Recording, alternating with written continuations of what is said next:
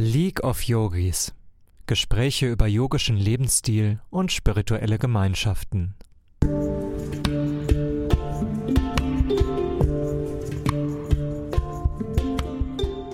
Om Namah Shivaya und Hare Krishna.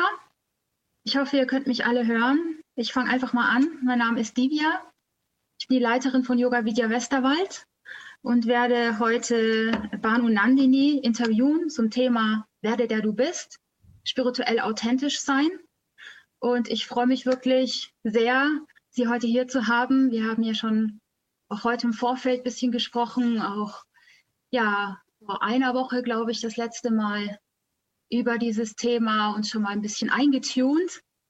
Und ähm, ja, das ist einfach ein unglaublich spannendes Thema und ich freue mich einfach sehr, Sie heute hier zu haben.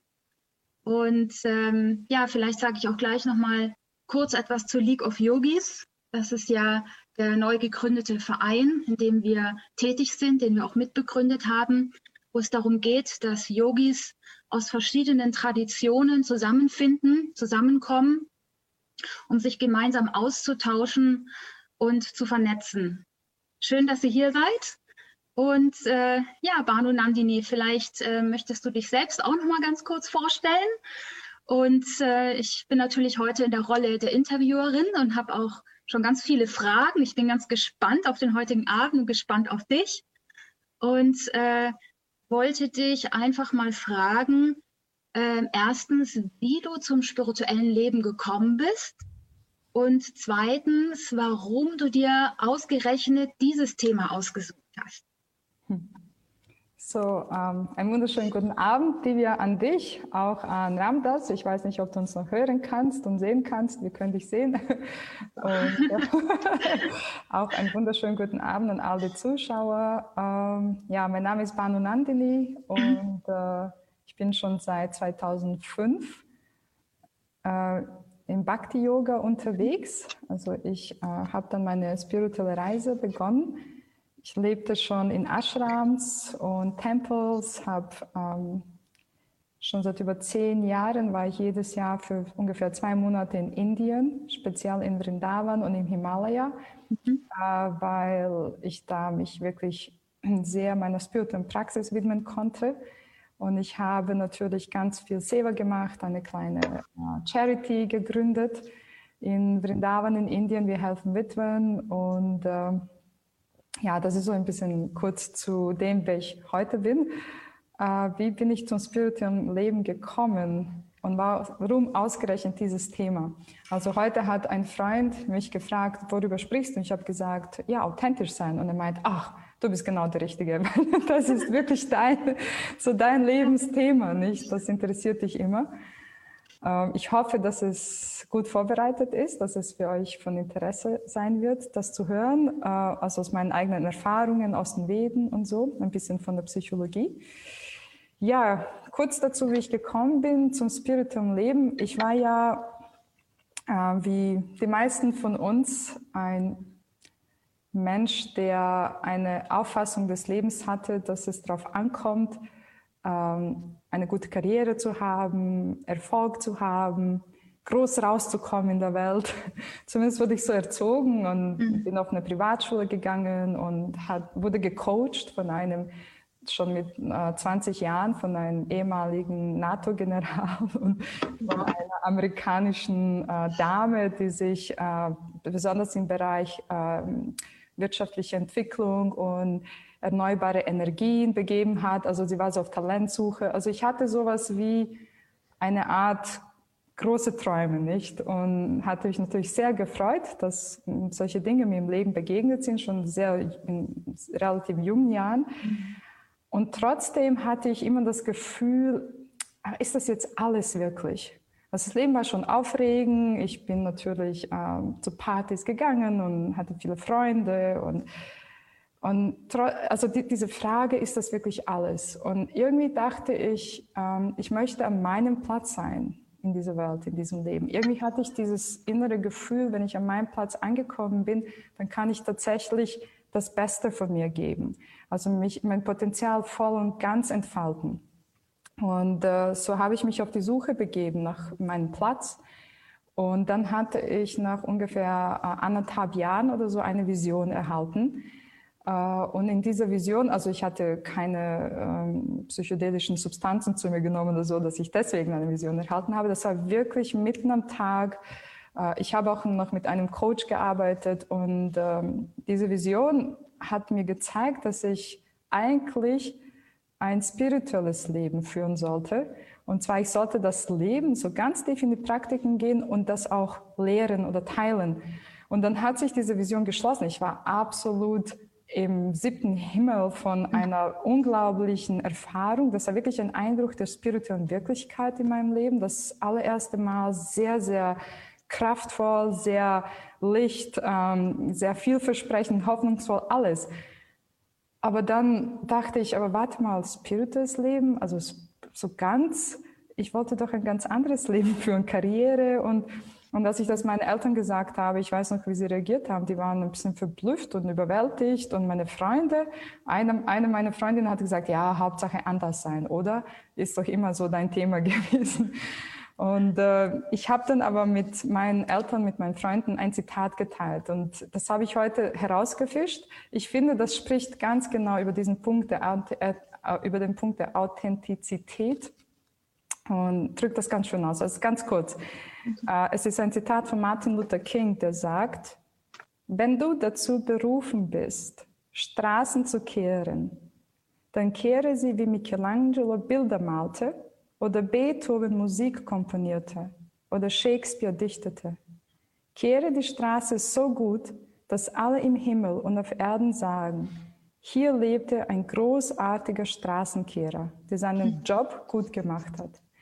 Und dann habe ich das meinem Vater vorgelesen, einem Unternehmer, der große Träume hatte für seine Tochter. Und dann habe ich ihm gesagt, glaub mir das, selbst wenn ich ein Straßenkehrer sein sollte, ich möchte einfach an meinem Platz sein. Das ist mir das Allerwichtigste, weil dann werde ich glücklich, dann werde ich erfüllt und so. Und äh, ja, dann haben sie natürlich alle Freunde, Familie und äh, erweiterte Familie, also alle haben mir dann Unterstützung auch gegeben. Und dann bin ich auf ein Buch gekommen. Äh, damals wusste ich nicht, dass das auch mein spiritueller Meister werden würde, äh, Satchidanand Swami. Und zwar wurde mir sein Buch gegeben, das heißt Der Weg des großen Abschieds. Und ich habe das Buch auch dabei, weil ich dachte, ich lese euch ganz kurz vor, ganz kurz, äh, was er da geschrieben hat und was mich dann so erreicht hat. Und dann wusste ich, ich das ist es. Also das ist die Bestätigung. Ich bin für ein spirituelles Leben gedacht und dann hat sich alles im Flow ergeben.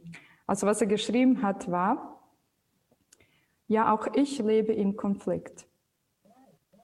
Schon seit meiner Kindheit mahnt eine sehnsüchtige Stimme in mir, mal lauter, mal leiser. Dann scheint sie für Monate, ja Jahre gestorben zu sein.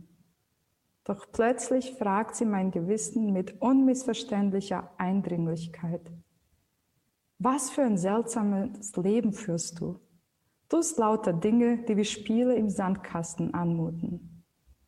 Manchmal spanne ich alle Kräfte an, um ein mir gestecktes Ziel zu erreichen und arbeite fiebernd darauf zu.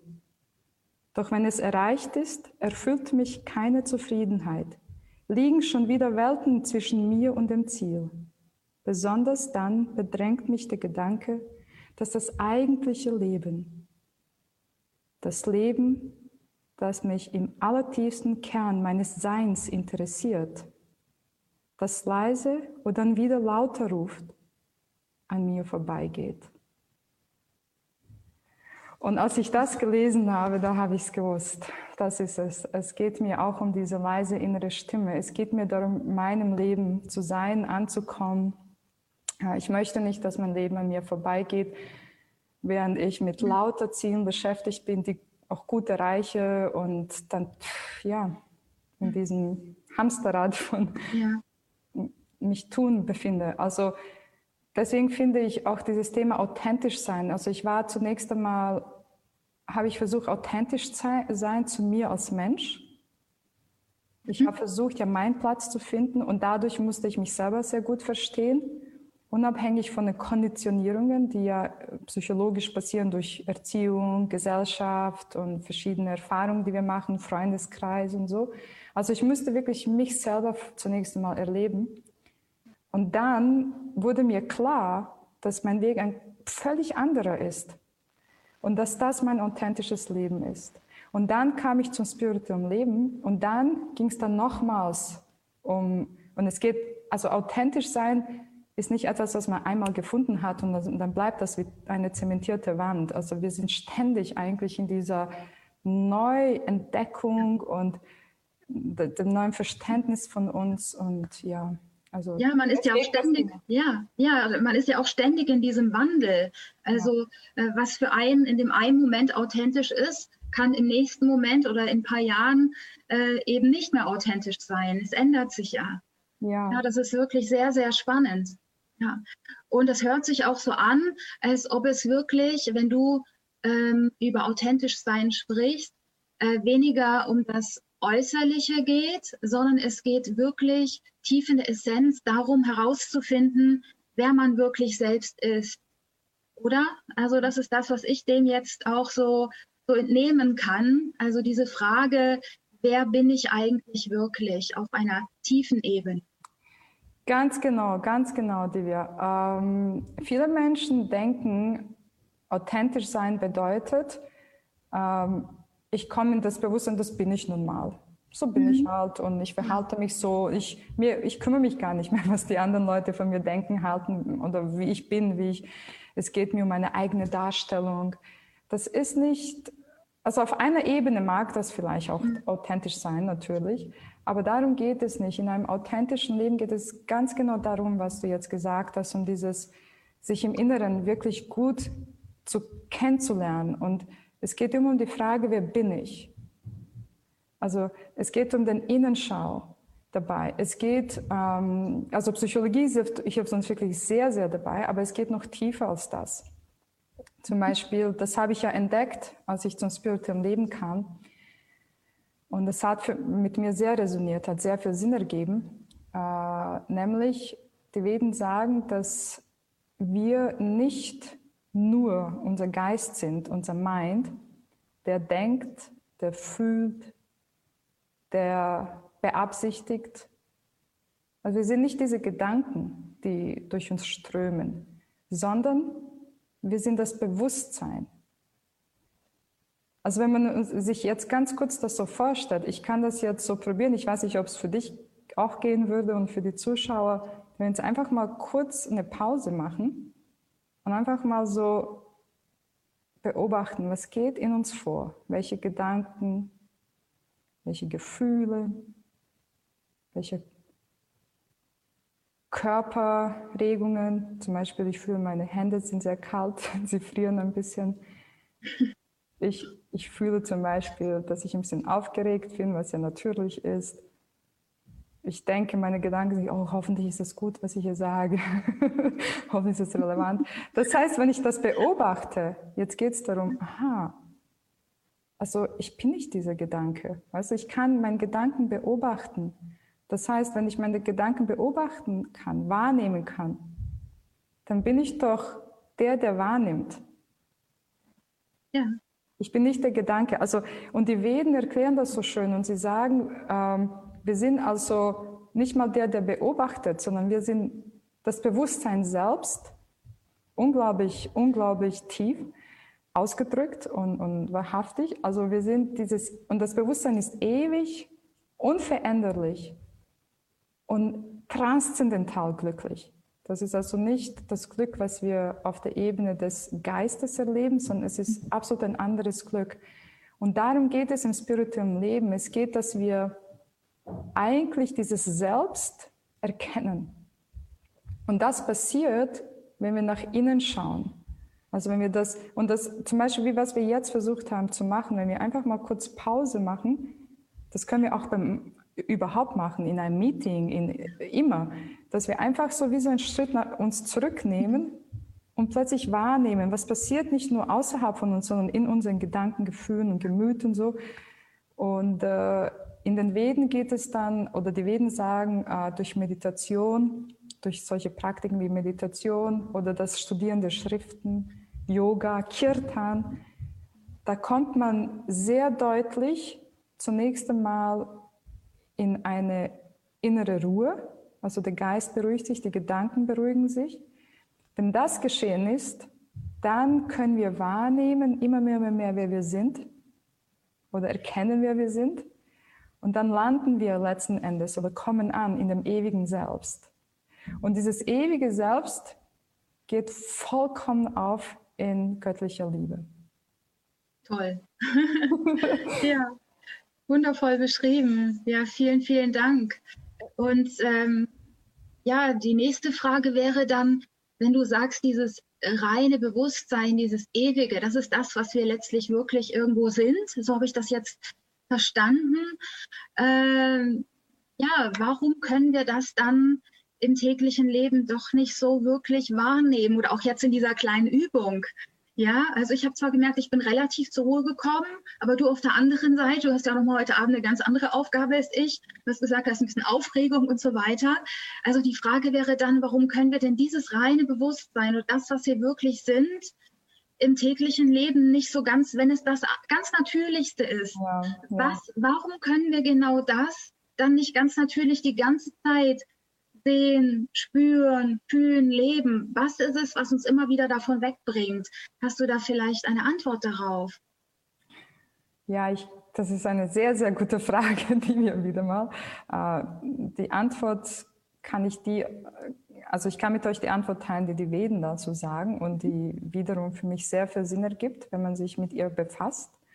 Und alleine nur diese Antwort zu hören und sich mit ihr zu befassen, über sie nachzudenken, ist schon eine spirituelle Praxis. Das heißt, man wird das nicht sofort verstehen vielleicht, aber wenn man immer wieder darüber nachdenkt, immer wieder kontempliert und immer wieder nachdenkt und durch das Leben geht und beobachtet, dann macht das immer mehr Sinn, immer mehr Sinn, immer mehr Sinn. Also die Antwort ist, dass unser reines Selbst äh, bedeckt ist durch fünf Kleshas. Kleshas ist ein Sanskrit-Begriff von Bedeckung des reinen Bewusstseins. Und die erste Klesha heißt Avidya. Avidya ist äh, die Negation von Vidya. Vidya wäre das Wissen darüber, wer wir sind. Das ist genau das, was du gefragt hast. Warum wissen wir es nicht, wenn wir die Seele sind? Ähm, das heißt, wenn jemand in diesem Vidya ist, dann weiß er genau, er ist ewig, er ist transzendental. Und, aber wir auf unserer, ähm, sagen wir mal, Ebene jetzt, diesem menschlichen Dasein, sind durch Avidya, also das Missverstehen davon, wer wir sind, bedeckt. Und wenn wir so bedeckt werden, dann entfalten wir ein gewisses Narrativ. Das heißt, wir kommen zur Welt schon als ein Kind. Wir sind schon bedeckt. Wir sind schon so geboren, also unser, unser Selbst. Und wir entdeck, äh, entwickeln jetzt ein Narrativ, äh, das auf der Grundlage von unseren Samskaras, in, so gesagt, in motion, also in Bewegung gesetzt wird. Das heißt, ich bin jetzt eine Frau, du bist ja auch nicht eine Dame und wir machen Yoga oder ähm, es können verschiedenste Geschichten sein. Also es sind unsere, es ist unsere Natur, unser Charakter, unsere Wünsche, alles, was uns ausmacht. Und dann ähm, geht es weiter. Die dritte und die vierte Bedeckung wären dann Raga und Vesha oder Anziehung und Ablehnung. Das heißt, in meinem Narrativ bin ich ein Mensch, der ist angezogen zum Beispiel zu Yoga aber ich bin dann auch nicht angezogen zu, sagen wir mal, Motorradfahren. Irgend so ein Beispiel. Also wir, wir waren dann immer zwischen diesen, was wir mögen, was wir nicht mögen, welche Leute zu uns passen, welche nicht und, und so weiter, welche Farben, welches. Und, und das wiederum verfestigt unser, unser Narrativ. Und dann kommt es noch zur fünften Stufe der Bedeckung, äh, das ist Abhinivesha oder die Angst vor der Auflösung von unserer Story. Deswegen haben wir Angst vor Sterben. Deswegen haben wir alle möglichen Ängste in unserem Leben. Also sie kommen von da. Und nun aber, wenn wir durch eine spirituelle Praxis verstehen, dass das Ziel ist, immer mehr in das reine Bewusstsein zu kommen und wir üben und praktizieren, so wird ähm, Sri Chaitanya Mahaprabhu, ein Mystiker und der Begründer der Bhakti-Bewegung, er beschreibt es, dass unser Chitta oder unser, unser Mind er wird, äh, er sagt Cheto Darpana Marjanam. Also er wird äh, gereinigt von den ähm, Staubkörnchen, die auf den Spiegel unseren Geistes gefallen sind. Also er benutzt das so ein bisschen poetisch und er drückt damit aus, dass die ganz vielen Eindrücke aus so vielen Lebenden, die wir in uns mittragen, so Eindrücke, Wünsche, Erfahrungen, die in Form von Sanskaras äh, wieder in diesem Leben mit uns mitkommen, das sind, das sind unzählige, unzählige Staubkörnchen. Und dieser Spiegel unseres Geistes ist jetzt bedeckt dadurch. Deswegen, wenn das Bewusstsein in diesen Spiegel schaut, sieht es nicht sich selbst, also das Spiegel äh, reflektiert oder spiegelt nicht das Selbst zurück, sondern es sieht einfach diese ganzen Wünsche und so. Und wir denken dann, das ist eben dieses Asmita, das heißt, Avidya wäre dieses, ich, ne, ich nehme diese Staubkörnchen wahr und ich denke, ich bin das Staubkörnchen. Dann kommt das Asmita, das Narrativ, jetzt muss ich das und das erleben und erleben. Und der Punkt jeder spirituellen Praxis, jeder authentischen spirituellen Praxis ist eben unser Chitta oder unseren Geist zu reinigen von diesen Eindrücken, damit eben das Bewusstsein sich selbst wahrnimmt. Also da kommen wir zu deiner, zu deiner Frage. Mhm. Und das passiert durch spirituelle Praxis. Das mhm. passiert, wie gesagt, durch Meditation. Also es ist immer diese Innenschau durch Meditation, durch Kirtan, durch das Studieren der Schriften, weil so bekommen wir diese Sicht und wir beobachten immer mehr aus dieser Sicht durch Yoga. Wenn man das Yoga nicht nur als eine rein körperliche äh, Praxis versteht, die man übt, um gut auszusehen, sondern man übt Yoga wirklich, um zum Selbst zu kommen, nicht? Und so kommt man nach und nach und nach und nach mehr und mehr in dieses wahre Bewusstsein. Okay. Ja, es geht also darum, sich von dieser falschen Selbstidentifikation zu lösen. Ja, also sich von der, von den Kleshas nach und nach zu lösen. Und so wie du das sagst, ist die Yoga-Praxis da eines der möglichen Mittel und Wege, das zu ja. tun.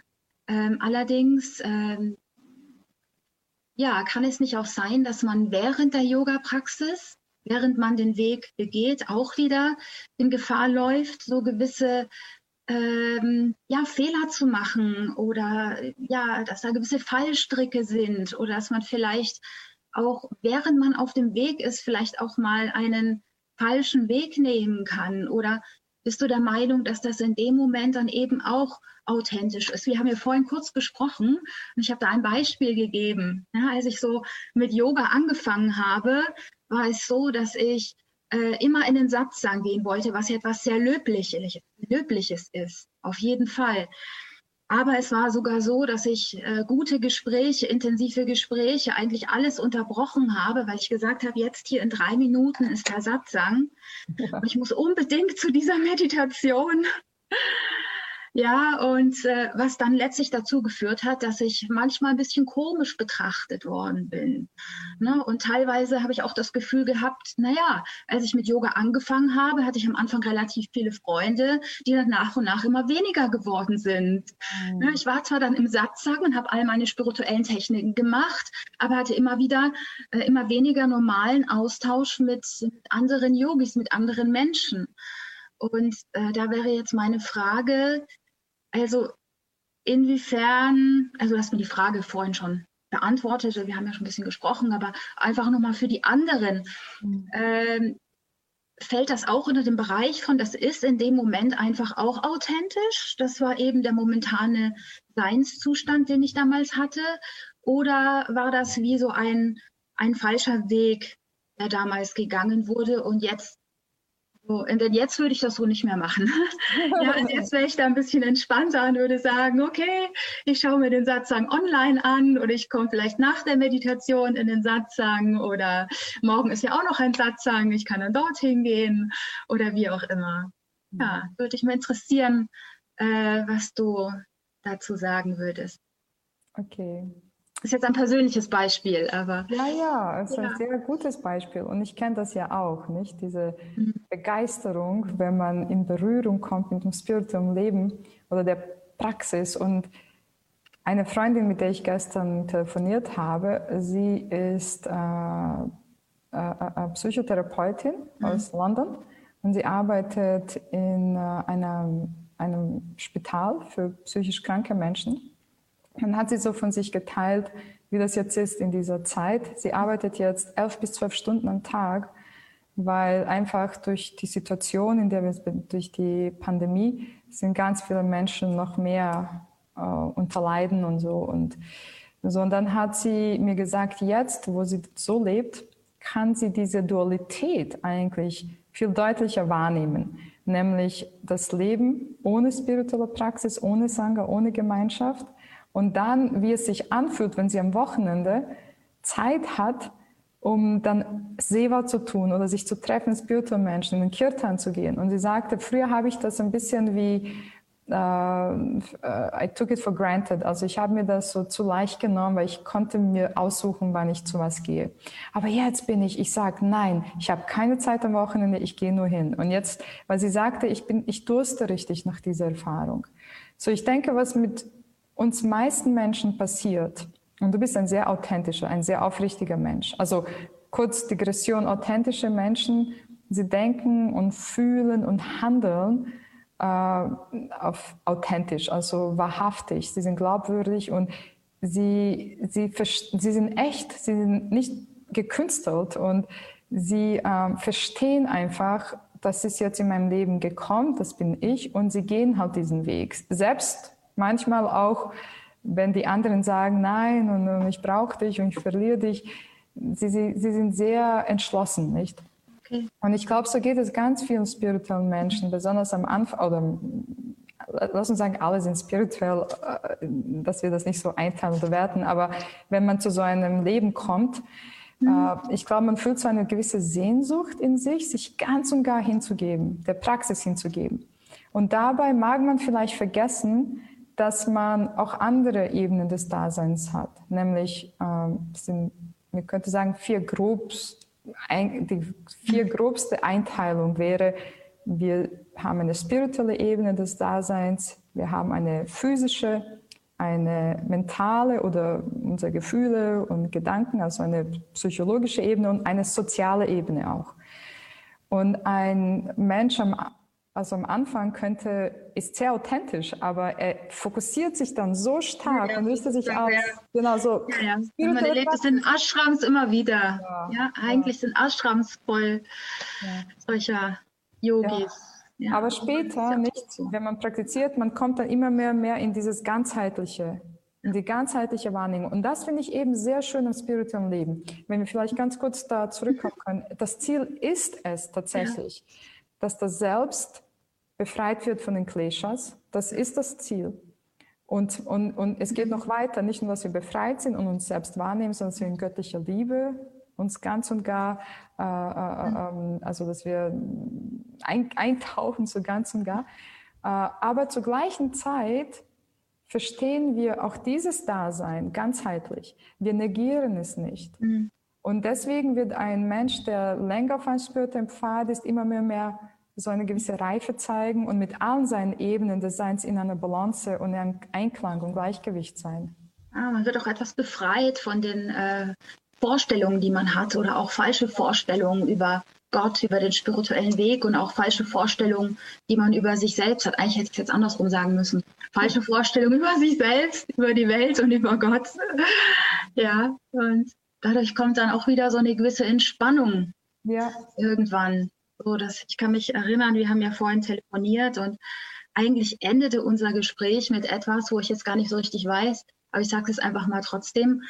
Du hast ja gesagt, dass deine Freunde sagen, ja, obwohl du äh, ja auch schon länger auf dem spirituellen Weg bist und auch äh, bestimmte Aufgaben hast in deinem spirituellen Leben, ein großartiges Seva letztlich machst, also hast du es nicht gesagt, aber sage ich jetzt einfach mal so, ja, bist du so äh, normal geblieben und äh, dafür wirst du auch wertgeschätzt. Also man kann mit dir immer noch Pizza essen gehen. Das hast du gesagt. An der Stelle, ich würde wirklich sehr gerne mal mit dir Pizza essen gehen.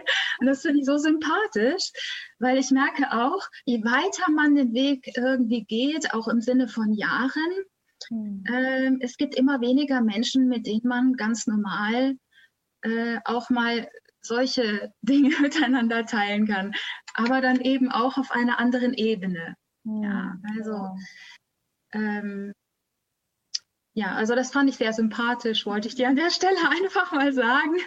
Dankeschön. Ja, ich, ich hatte immer dieses Gefühl, ähm, zunächst einmal soll ich ein Mensch sein und bleiben. Ja. Und ein guter Mensch. Und die spirituelle Praxis und das Wissen, was wir dann erlangen, indem wir lesen und Erfahrungen, die wir machen, kann uns auch vielleicht manchmal ein bisschen abheben. Mhm. Und dies, wir möchten nicht anmaßen rüberkommen und auf andere so herabschauen, nicht so wie, ah, ich bin jetzt besonders, ich bin auf dem mhm. Weg. Mhm. Und ich denke, ähm, auch in einem, also was ich so erlebe, ehrlich gesagt, ist, dass das spirituelle Leben, mein Leben so, also das spirituelle, die spirituelle Praxis hat mein Leben eigentlich so bereichert und so erleichtert auch, weil wenn ich jetzt etwas tue, früher musste ich mich sehr anstrengen, aber jetzt passieren Dinge im Flow wow. und die kommen ja. zu mir quasi, nicht? Also Projekte und dann äh, verschiedenste äh, mhm. äh, Teammitglieder, die gerne mitmachen möchten, die unglaubliche Fähigkeiten haben, Talente. Das heißt, ich war nicht auf, ich habe niemand da ausgesucht, sie kamen von sich aus inspiriert. Äh, sie fühlen das auch, empfinden es als eine Ehre, auch ein Teil von einem Projekt zu sein. Äh, äh, also man hat da so viele Talente, auf die man kommt und tolle Menschen. Und da verstehe ich schon, ich habe doch nichts damit zu tun. Ich bin einfach irgendwie da und das passiert, weißt du, von sich aus. Mhm. Und so viele andere Dinge. Also wenn ich mhm. etwas koordinieren soll oder arrangieren soll, wie wir das so sagen, oder wenn ich etwas recherchiere, die Dinge kommen zu einem, wortwörtlich. Und das heißt, man sieht, dass das wie effortless, also fast so wie eine Anstrengung passiert. Und wie kann ich jetzt sagen, dass, es, dass ich es bin, ich das tue? Das sind wirklich, das ist alles in einem Flow.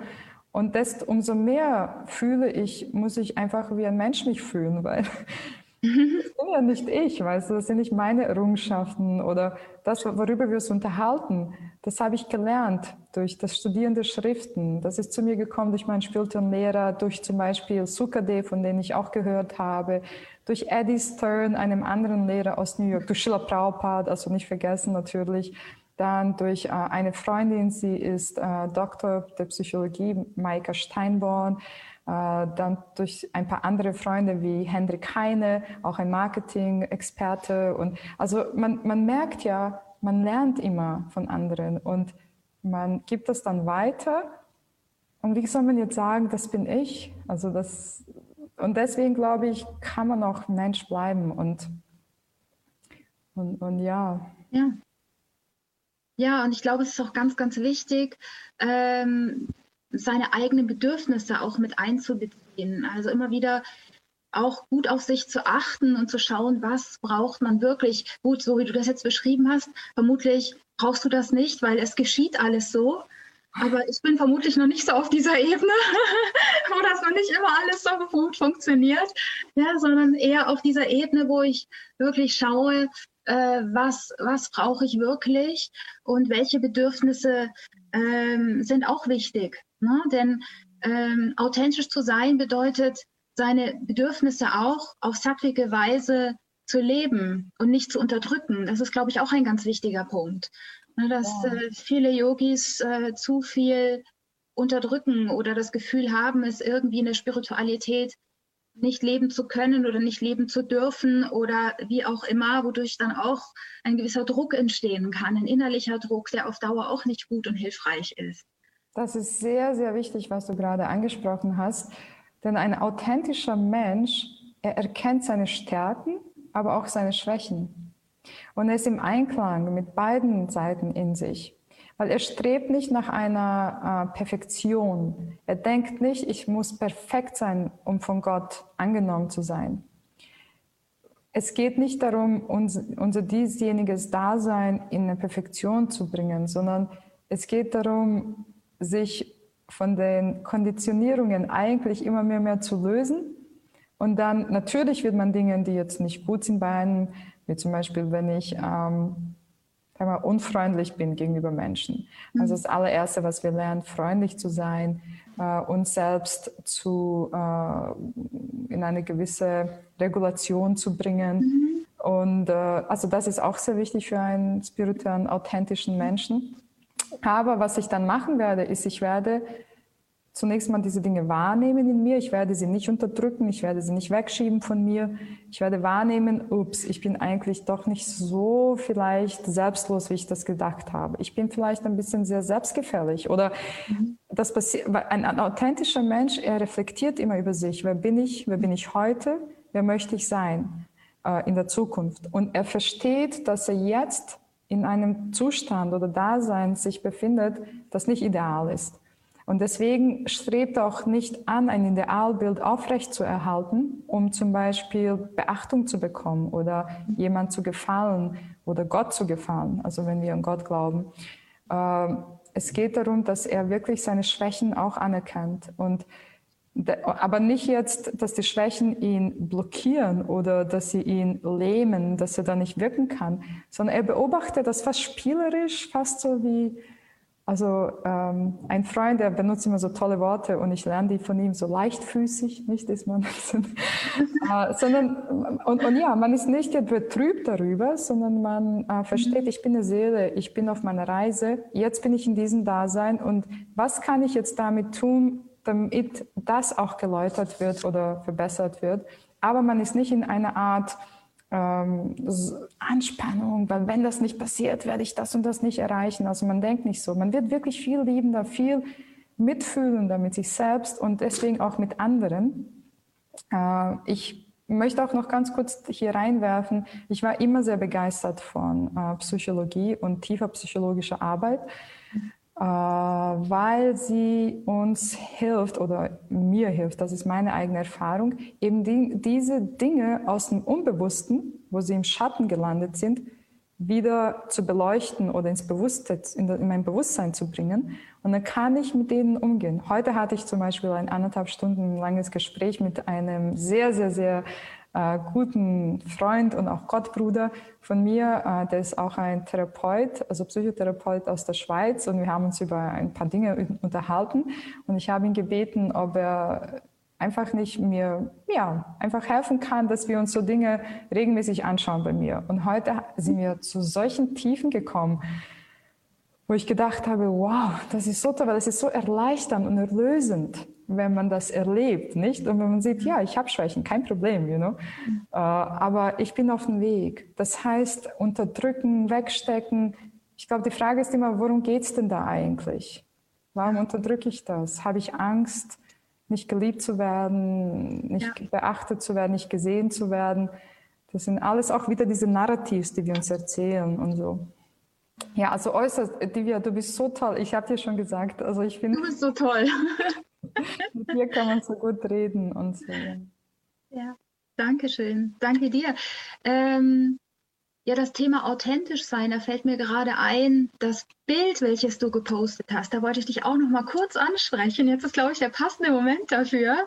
Denn ich glaube, authentisch, dieses Wort, das wird auch manchmal einfach irgendwie falsch verstanden in unserer heutigen Gesellschaft auch. Und ich glaube, viele Menschen haben Angst, nicht authentisch zu sein. Viele Menschen haben irgendwie Angst, nicht ihre Persönlichkeit leben zu können oder wissen gar nicht, wer sie selbst sind, sondern versuchen sie äh, über irgendwelche persönlichen Dinge sich äh, ja so ein bisschen hervorzukehren. Und du hast ja so ein wunderschönes Bild gepostet.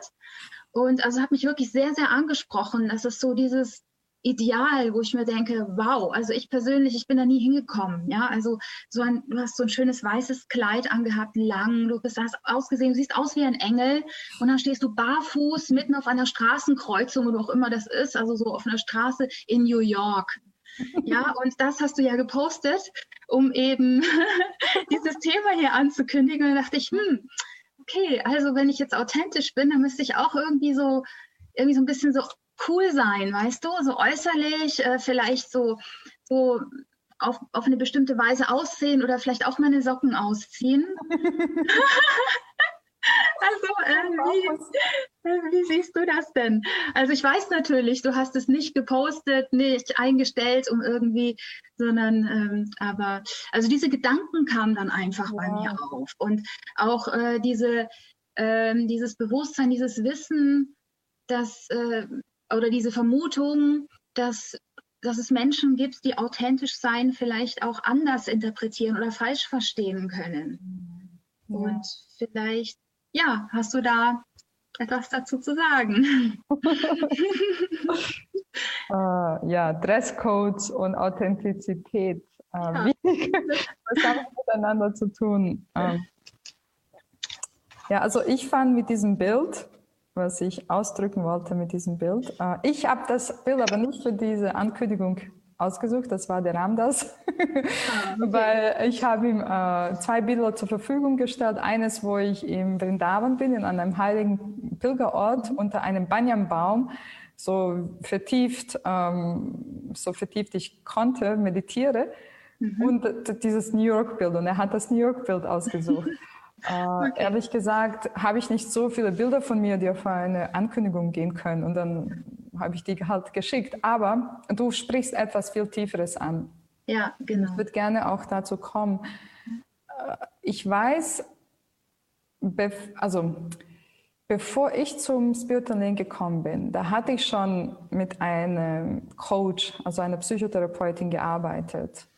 Und da ging es schon bei mir, die Konditionierungen die ich durch mein Elternhaus, also die Erwartungen, die Wünsche, die Projektionen, aus dem besten Willen natürlich, weil die Eltern wollen ja nur, dass man gut rauskommt. Klar. Mein Vater wollte zum Beispiel, dass ich eine super Handballerin werde, nebenbei allem dem, was er noch so gedacht hat. Das war total nicht ich, aber ich habe natürlich Handball gespielt für einige Zeit. Und das ist es eben.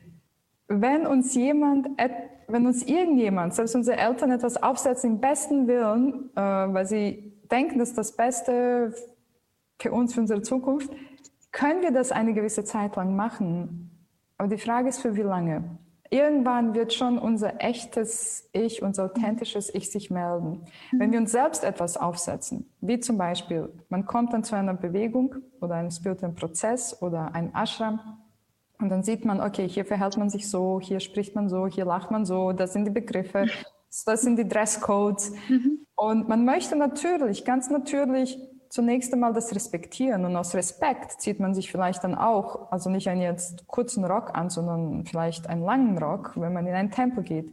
Oder man, also man fängt dann so zu denken, einfach Respekt, aber dann möchte man noch irgendwo vielleicht ein bisschen dazugehören, Teil mhm. dieser Gruppe sein, weil man ist ja immerhin ein Individuum und die Gruppe, das sind jetzt diese hunderte Menschen da. Ja. Und natürlicherweise wird man fühlen, ich möchte dazugehören. Und natürlicherweise wird man dann anfangen, sich mehr und mehr so vielleicht zu verhalten, zu dressen, weil es darum geht, nicht?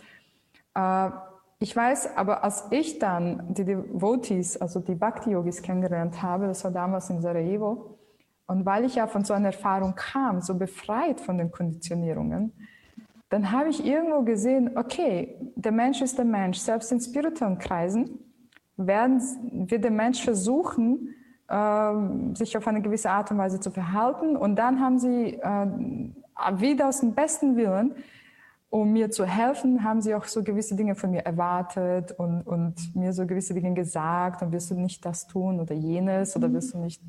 Und ich war immer so sehr höflich nach außen, aber im Inneren habe ich schon gewusst, nee, nee, das bin ich aber nicht das bin nicht ich. Aber ich konnte das nicht so kommunizieren, weil ich war so neu und man will ja nicht irgendwie rüberkommen wie unhöflich oder übergriffig oder irgendwie, ja, wie so unerzogen. Und, und ich weiß noch, da äh, hat Sachinandan Swami mich bei einem Besuch in Sarajevo darauf angesprochen. Und einfach so sehr indirekt. Und äh, ich weiß nicht genau, wie der Verlauf unseres Gespräches war, aber äh, was ich gesagt habe, und er meinte zu mir, bleib, bleib so, wie du bist Bleib so, wie oh, du Das ist ja schön. Ja, für mich war das richtig so schön. Sehr schön. Oh, wow. Bleib so, wie du bist. Ich glaube, das brauchen wir, diese Bestätigung, immer wieder. Ja, ja. Und er war derjenige, ja. der mich sehr ermutigt hat, so zu denken, was du auch am Anfang gesagt hast, in einer deiner Rückmeldungen und deiner Fragen. Es geht beim authentisch sein um etwas Inneres, nicht um etwas Äußeres. Also es geht nicht darum, dass ich jetzt, ähm, zum Beispiel ich mag diese Farbe blau, dass ich jetzt einen blauen Schal habe, weil das jetzt mein Merkmal ist oder so. Es geht darum, dass das bin ich. Ich mag diese Farbe zum Beispiel, aber es geht um noch um viel mehr, um viel tiefer, ähm, nämlich ähm, zum Beispiel, ich gebe ein anderes Beispiel. Ich habe einmal, das war vor sieben Jahren oder acht Jahren vielleicht, so Radhana Swami, den kennen einige äh, der ganzen, also internationalen spirituellen Szene, ein sehr besonderer Swami.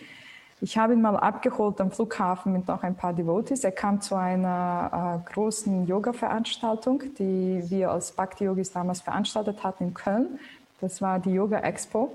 Und er hatte Vorträge gegeben. Und dann ist er, äh, also wir haben ihn abgeholt und auch zurückgefahren zum Flughafen, als er wieder zurückgeflogen ist nach Amerika, glaube ich. Und ich habe das richtig so beobachtet. Ich habe zum Beispiel in einem Ashram gelebt, auch in einem Tempel. Und wenn man in einem Tempel lebt, wird man natürlicherweise als Frau in Sari sich kleiden, weil das einfach wirklich dann der Dresscode ist. Also da werde ich jetzt nicht in Leggings herumrennen, ist ja klar. Äh, aber ich würde niemals in einem Sari auf die Straße gehen. Das war für mich so unauthentisch. Ich habe mich dann nicht so wohl gefühlt in meiner Haut. Und äh, ich habe dann aber beobachtet, wie Radhanath Swami so gekleidet in Orange, so da durchläuft durch diesen wow. Hafen. Gracious. Das war okay. Ja. Wow. Und die Leute wow. Schauen mit, wow, was ist das für ein Mensch? Natürlich, ja. Aber es ging nicht um die Kleidung, es ging ja. um das, was aus dem Inneren ausgestrahlt hat. Und das ist es. Ein authentischer Mensch wird immer aus dem Inneren etwas Besonderes ausstrahlen. Er ist nämlich im Einklang mit dem, der ist. Und ich mit dem, was er tut, oder? Mit dem, was er denkt, was er, was er sagt und mit dem, was er tut. Genau, was er mhm. denkt, sagt, tut, fühlt. Und, und das ist es, worauf es drauf ankommt und insbesondere im spirituellen Sinne. Also, wer bin ich? Und, und wenn man das anfängt zu verkörpern, zu verinnerlichen und das von dieser Perspektive aus zu leben. Und dann fragt man sich, na ja, ich mag halt mm, so ein T-Shirt und sowas, ein anderer wird vielleicht mit einem Sari da sein, also jetzt Dame. Das ist dann völlig okay. Das ist, darauf kommt es nicht mehr drauf an. Und so dieses Bild in New York, das ist wirklich entstanden, weil äh, ich ähm, einer Freundin, sie ist auch eine super, super professionelle Fotografin, ich habe gesagt, ich möchte, ich muss, ähm, ich würde gerne so aus mir rauskommen ein bisschen und, ähm, und dann meinte sie, ja, lass uns ein Fotoshooting machen. Und dann sind wir, waren wir da, das war der ähm, ähm, äh, Union Square Park. Und dann haben wir uns da hingestellt, was ist so toll mit so gelben Taxis und für mich war das die Darstellung dessen, dass, weil ich sehe mich so, ein moderner Mensch kann zur gleichen Zeit ein sehr tief, also sich sehr tief spirituell bemühen. Ich möchte mich jetzt aus Bescheidenheit nicht als spirituellen Menschen nennen, wirklich nicht, weil ich noch immer sehr viel lerne und auf dem Weg bin und das weiß ich, das sage ich authentisch. Aber ich, ich, weißt du, ich muss jetzt nicht dafür in Indien sitzen. Und deswegen diese beiden Bilder. Eins ist in Indien, in einem, an einem heiligen Ort, Pilgerort, was ich Ramdas zugeschickt habe, wo ich wirklich dann in der Versenkung bin. Und das andere ist in New York, aber ich versuche auch in Versenkung zu sein. Und für mich, das macht mich aus. Also ich bin ein Mensch, der möchte in diese Versenkung gehen. Das ist, was, wer ich bin. Sehr schön. Jetzt egal, ob ich in New York, wie ich gekleidet bin, oder ob ich in Vrindavan unter einem Banyanbaum sitze, an einem sehr, sehr heiligen Pilgerort und dann natürlich auch anders gekleidet, wenn es jetzt um den Dresscode geht, mhm. weil es mehr der Kultur entspricht und so. Aber das wollte ich zeigen mit dem Bild. Nach innen gehen, egal wo, egal wann. Egal. Jeder kann das. Wo du bist. Ja, sehr schön. Vielen, vielen Dank. Es gibt eine Frage aus Facebook, die würde ich dir ganz gerne noch mal kurz stellen, ja? Und okay. dann können wir vielleicht auch schon zu unserem Kirtan kommen. Ah ja. ja. Denn die Frage wäre ja auch, wie äh, Bhakti-Yoga helfen kann, ähm, ja, in dieses Authentische zu kommen. Aber das vielleicht gleich. Jetzt erstmal die Frage aus Facebook. Ist es möglich, authentisch zu sein, ohne zu verstehen, wer ich wirklich bin? Ähm, Hast du es mitbekommen? Ist ja, es möglich, authentisch zu sein, ohne zu verstehen, wer ich wirklich bin? Ja, genau. Also bevor ich verstehe, dass ich die Seele sozusagen, dass ja. ich das Höchste bin. Ja, auf allen Ebenen, weil wir sind ja auf wie gesagt, ganzheitlich auf vier Ebenen äh, als Mensch unterwegs. Also auf der spirituellen, auf der körperlichen, auf der unserer psychologischen und unserer sozialen Ebene. Ähm, dann haben wir die Berufsebene und aber das gehen wir jetzt in das Soziale, also unser Beitrag in Gesellschaft und wir können auf äh, all diesen Ebenen auch wenn wir nicht wissen, wer wir sind, spirituell gesehen, sehr authentisch sein. Es geht ja immer um diese Frage, wer bin ich? Wer bin ich wirklich? Worum geht es denn hier wirklich? Also in meinem Leben. Wer möchte ich werden? Wenn man sich immer mehr und mehr diese Frage stellt, wer bin ich? Wer bin ich? Auf allen diesen Ebenen, nicht? Wer bin ich in meinem Mutterdasein? Wer bin ich als Freund? Wer bin ich als Partner? Oder wer bin ich als, ähm, ja, in meinem Job, in meinem Beruf? Wer möchte ich denn sein? Es geht also nicht um, wie komme ich an? Das ist nicht die Frage, wer bin ich, wie komme ich an? Darum, das meine ich nicht damit, sondern es geht um die Frage, wer bin ich wirklich und worum geht es hier denn wirklich? Und, und dann ist man mehr authentisch, man kann ähm, bessere Beziehungen führen, weil der Mensch, das Gegenüber dann weiß, mit wem er zu tun hat. Und, äh, und, und, und man steht nicht hinter irgendwelchen Masken, weil sonst verbinden sich Menschen mit Masken und nicht mit dem authentischen Ich. Also ich finde, und ich habe das ja auch erlebt, durchaus, vor, dem, vor meiner spirituellen Reise, die 2005 begonnen hat, habe ich ja durch Psychologie zum Beispiel, ähm, bin ich zu sehr wichtigen Erkenntnissen gekommen über mich selbst, wer ich bin und so. Ich glaube, Teenager beschäftigen sich ganz deutlich mit dieser Frage, wer bin ich? Auf ihrer Ebene, nicht? Und sie tun sich dann durch Musik und durch Freundeskreise und so auch definieren. Und in dem Augenblick, das ist jetzt, was ich sagen wollte, sind sie auch authentisch.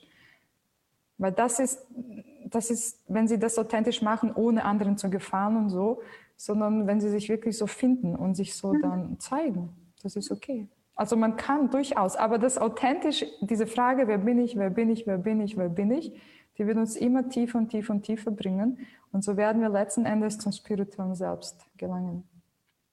Sehr schön, vielen Dank. Du kommst ja aus einer Bhakti-Yoga-Tradition. Und äh, ich würde da ganz gerne noch ein bisschen mehr darüber erfahren, also über die wichtigsten Praktiken und äh, ja, wie kann ich mir das vorstellen? Also äh, wenn man im Bhakti-Yoga nach innen schaut, wie funktioniert das? Also was gibt es da für Techniken? Ähm, ja, erzähl doch mal ein bisschen. Ja, im Bhakti Yoga ist die Hauptpraxis, sagen wir es mal so, Kirtan. Oder das Singen der heiligen Namen, gemeinsame Singen. Man kann auch äh, Mantra-Meditation machen für sich und das machen wir jeden Tag für zwei Stunden, zweieinhalb Stunden. Aber die Hauptpraxis, auf die es ankommt, ist das gemeinsame Singen der göttlichen Namen. Und was passiert genau, wenn wir äh, die göttlichen Namen singen? Äh, die göttlichen Namen sind nicht bloß Mantras, die besondere äh, äh ähm, Shaktis oder Kräfte in sich tragen, sondern sie ermöglichen uns das Bewusstsein, wenn wir zurück auf Sri Chaitanya Mahaprabhu kommen, äh, der ja der Bhakti-Mystiker ist und der Bhakti-Begründer, der gesagt hat, Chetodarpanamarjanam, das Bewusstsein oder das Herz wird gereinigt von all diesen Eindrücken. Und äh, interessanterweise, wenn ich vielleicht zwei Verse vorlesen kann, aus ja. dem, wie er das genau ausdrückt, das ja. wäre doch schön aus diesem. Ja. Was ist das für ein Buch? Das ist Sri Chaitanya Charitamrita. Das ist ein mhm. über das Leben von Sri Chaitanya Mahaprabhu, über sein Wirken. Er beschreibt das so schön, was dann passiert.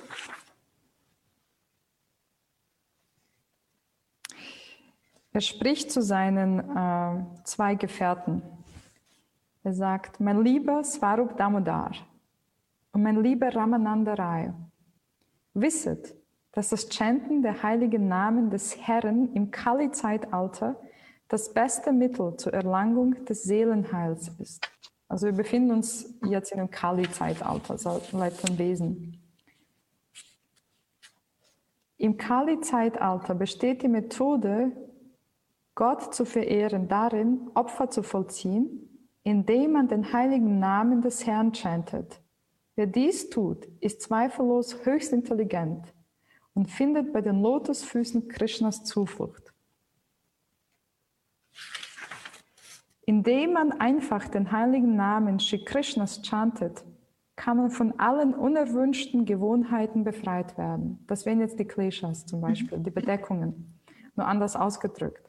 Das ist der Weg, um alles Glück zu erwecken und den Fluss der Wellen der Liebe zu Krishna in Gang zu setzen.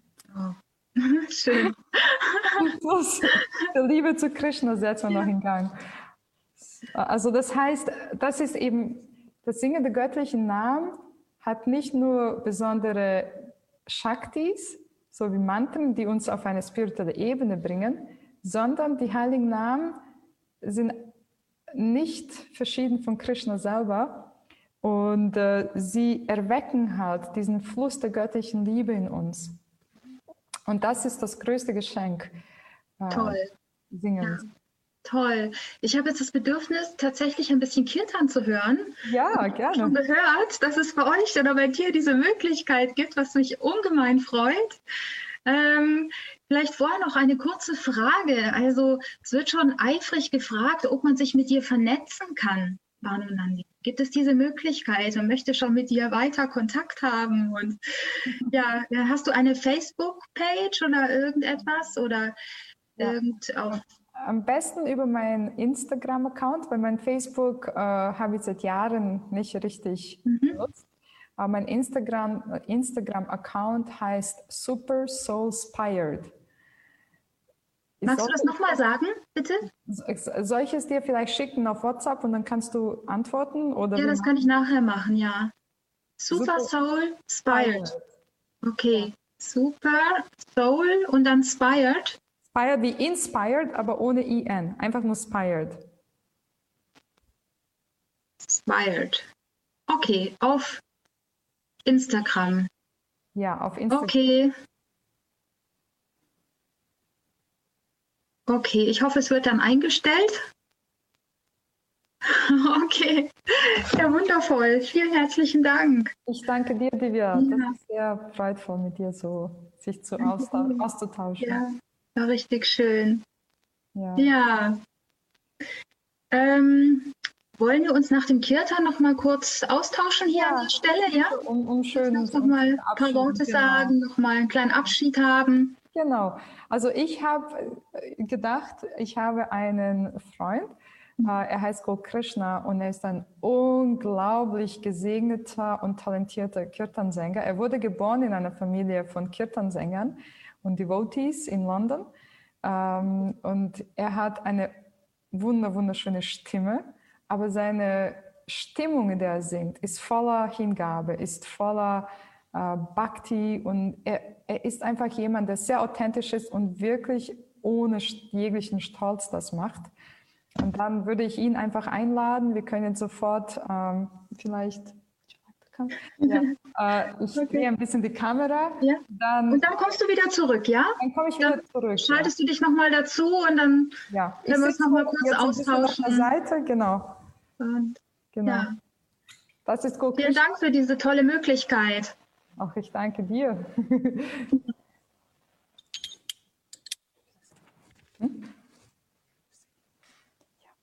So, wir werden jetzt, lass uns vielleicht ganz kurz verbinden. Wir haben jetzt viel gehört. Wir haben ganz viel gehört. Wir haben ähm, verstanden, dass wir das ewige Selbst sind und dass wir durch das Singen, durch Kirtan oder das Singen der heiligen Namen unseren Geist beruhigen werden. Wir werden in die Wahrnehmung unserer Selbst kommen und dann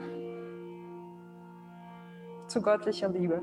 Und Go Krishna wird uns dann dahin führen. Also ihr könnt alle mitsingen. Das heißt, er wird vorsingen einmal und dann singen wir in einem, äh, also wir in einem Call-and-Response-Prinzip. Das heißt, er macht, er singt einmal das Mahamantra und wir singen danach.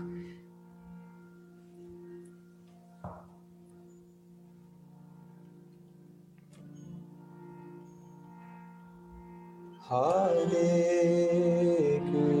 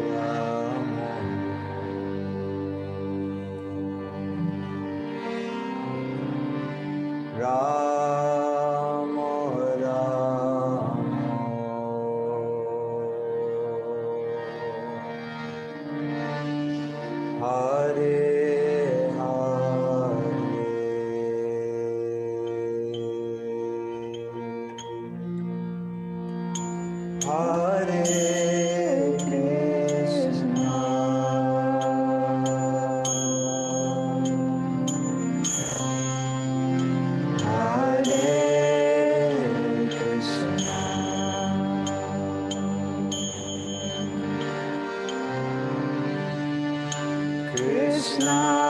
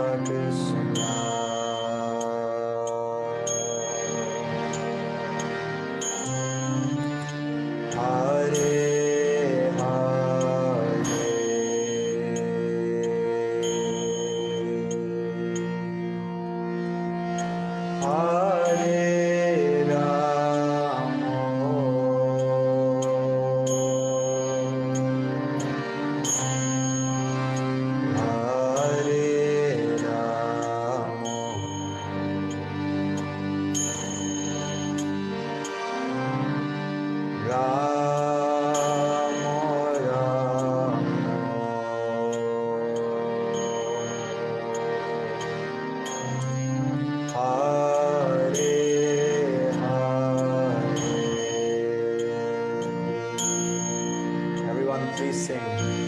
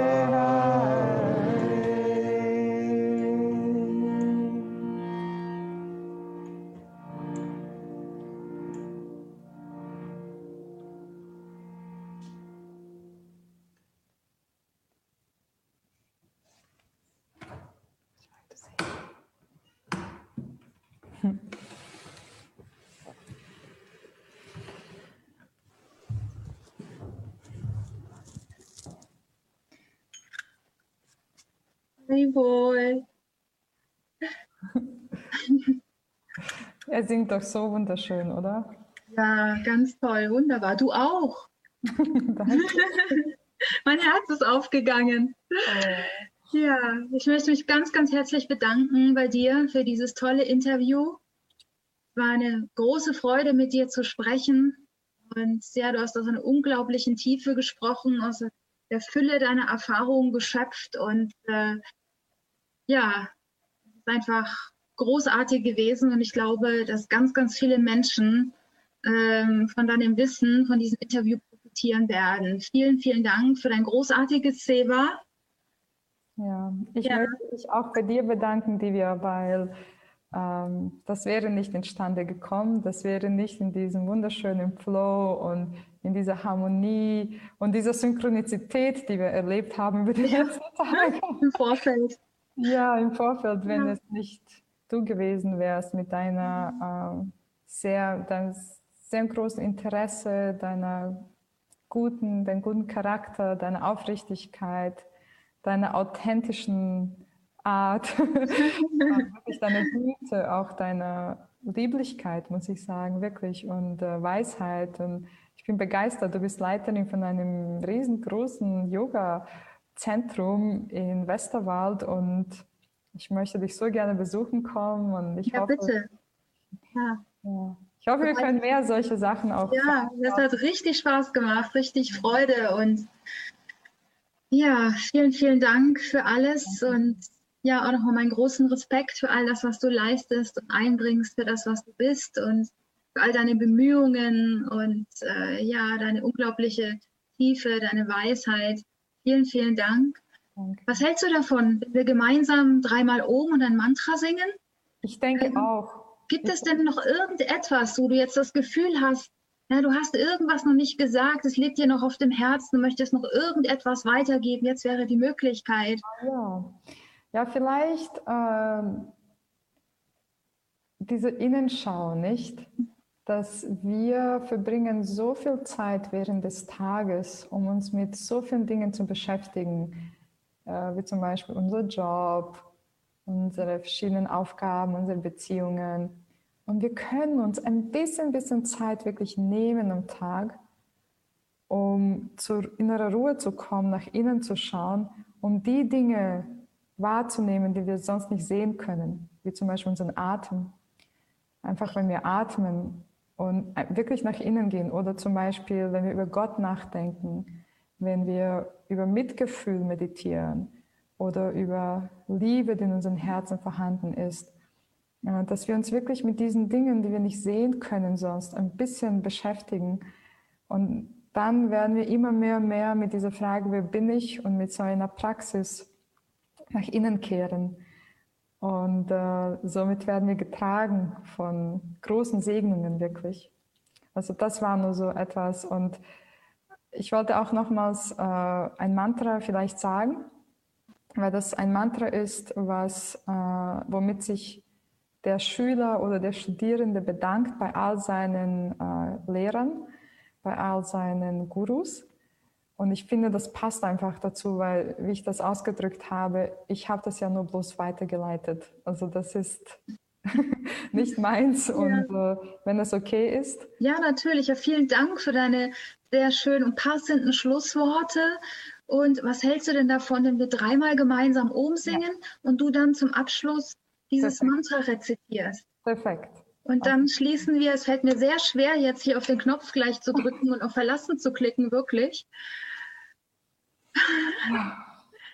okay.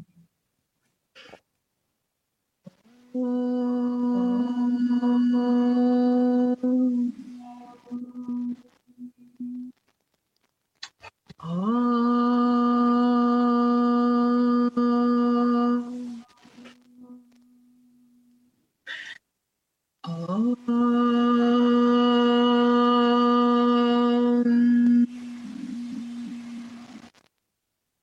Gyananjala-shalakaya Chakshurmiltam yena Tasmai Shri Gurave Namaha Ich wurde in finsterster Unwissenheit geboren und mein spiritueller Lehrer öffnete mir die Augen mit der Fackel des Wissens. Ich erweise ihm meine achtungsvollen Ehrbietungen.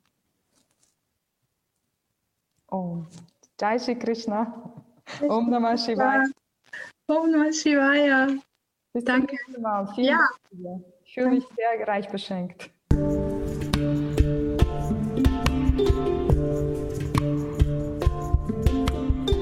Das war eine Folge von League of Yogis e.V., ein Zusammenschluss von internationalen, spirituell orientierten Yoga-Praktizierenden. Das Video dazu findest du auf unserem YouTube-Kanal League of Yogis und auf Facebook. Link in den Show Notes.